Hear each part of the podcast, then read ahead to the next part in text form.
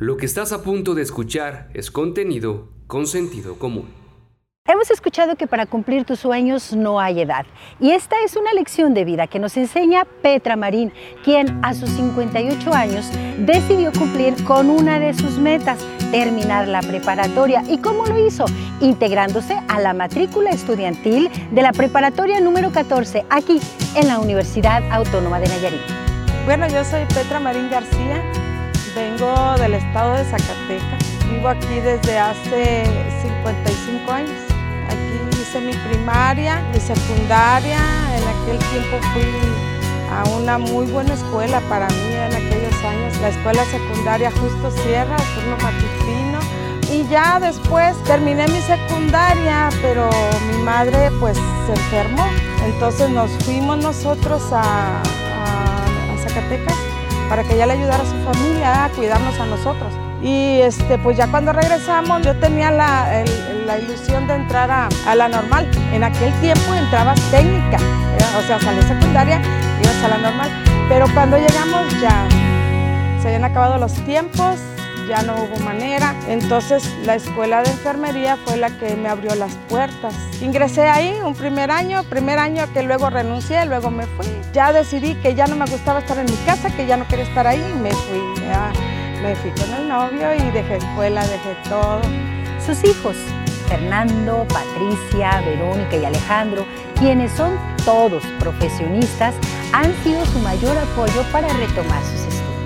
Cuando ya mis hijos estuvieron más grandecitos, ya regresé, retomé, pero para cuando yo terminé este, mi servicio, uh, ya tenía una tercera niña, ya para cuando ingresé, reingresé tenía dos hijos. Cuando terminé ya tenía otro, ya eran tres y ya estaba embarazada de otro, lo cual, bueno, pues obligó a decidir otra vez la vida, pero ahora sí ya con madurez, con madurez y, ya decidí pues que o cuidaba a los hijos o trabajaba.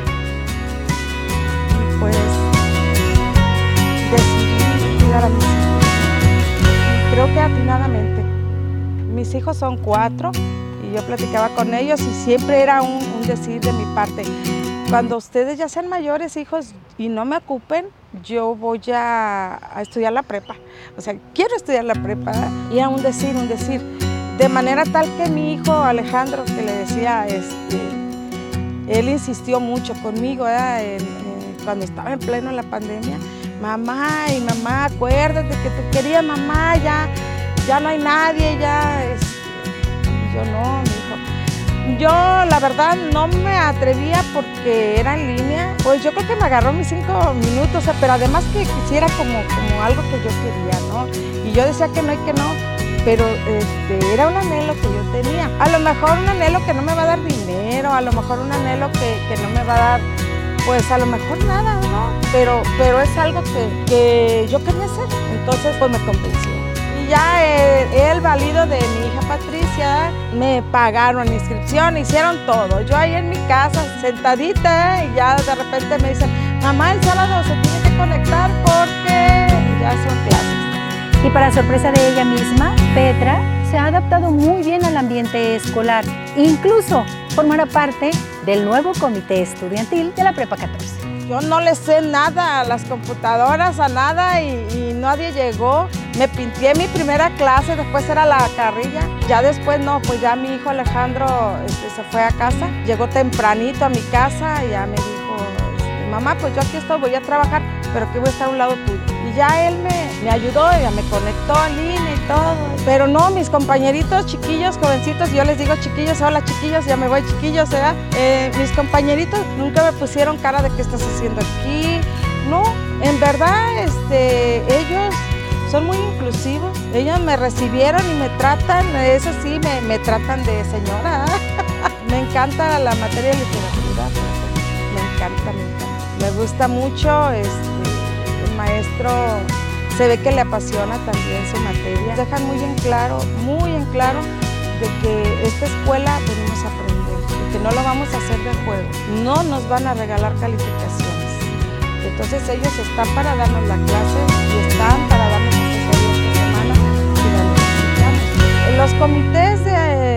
alumnos. Tuvieron a bien, a invitarme a, ser consejera de, mi comité, junto con mi compañero Roberto, que es el presidente de, la planilla, que bueno, como era planilla única, pues no, no hubo mayor trámite, ¿no? Petra Marín se dice orgullosa de ser parte de los estudiantes de la Universidad Autónoma de Nayarit, quienes como ella diariamente se esfuerzan para superarse.